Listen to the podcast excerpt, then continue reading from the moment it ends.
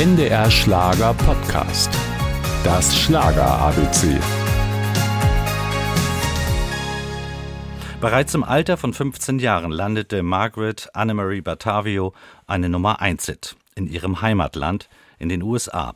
Und wie es sich für Amerika gehört, hatte die schüchterne blonde Sängerin bereits einen Künstlernamen. Die meinten damals, das war viel zu lang gewesen und dafür haben sie dann meinen Namen geändert und die haben mich gefragt, wann bist du geboren? Ich habe gesagt März. Ach, perfekt, March.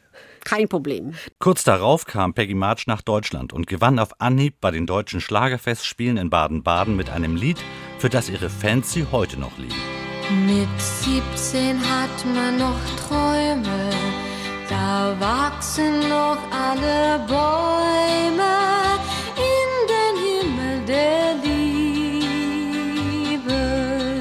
Dieser Schlager war auch ihr internationaler Startschuss. Peggy March fühlte sich in Deutschland wohl, zog nach München und die Deutschen liebten ihre Songs. Sie gehörte zu den wenigen Künstlerinnen, die auch durch die DDR touren durften. Die beiden, die man vom Theater kennt. Wir, I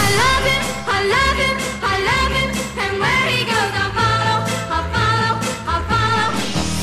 Und von dieser schönen Zeit, da träume ich.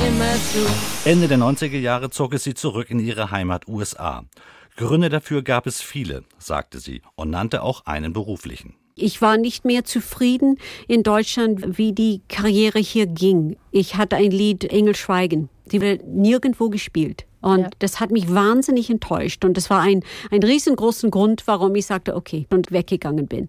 Aber die Frohnatur war schnell wieder versöhnt. Inzwischen fühlt sie sich auf beiden Kontinenten wohl und ist sogar ein wenig stolz darauf zu hören, dass ihre Lieder immer noch auf den Schlagerpartys und in den Radiostationen gespielt werden nach 30 Jahren oder 40 Jahren, wenn man so denkt, es ist kultig und ich bin äh, beeindruckt, dass ich so lange in dem Geschäft bin, dass ich zum irgendwie Kult geworden bin. Das finde ich toll.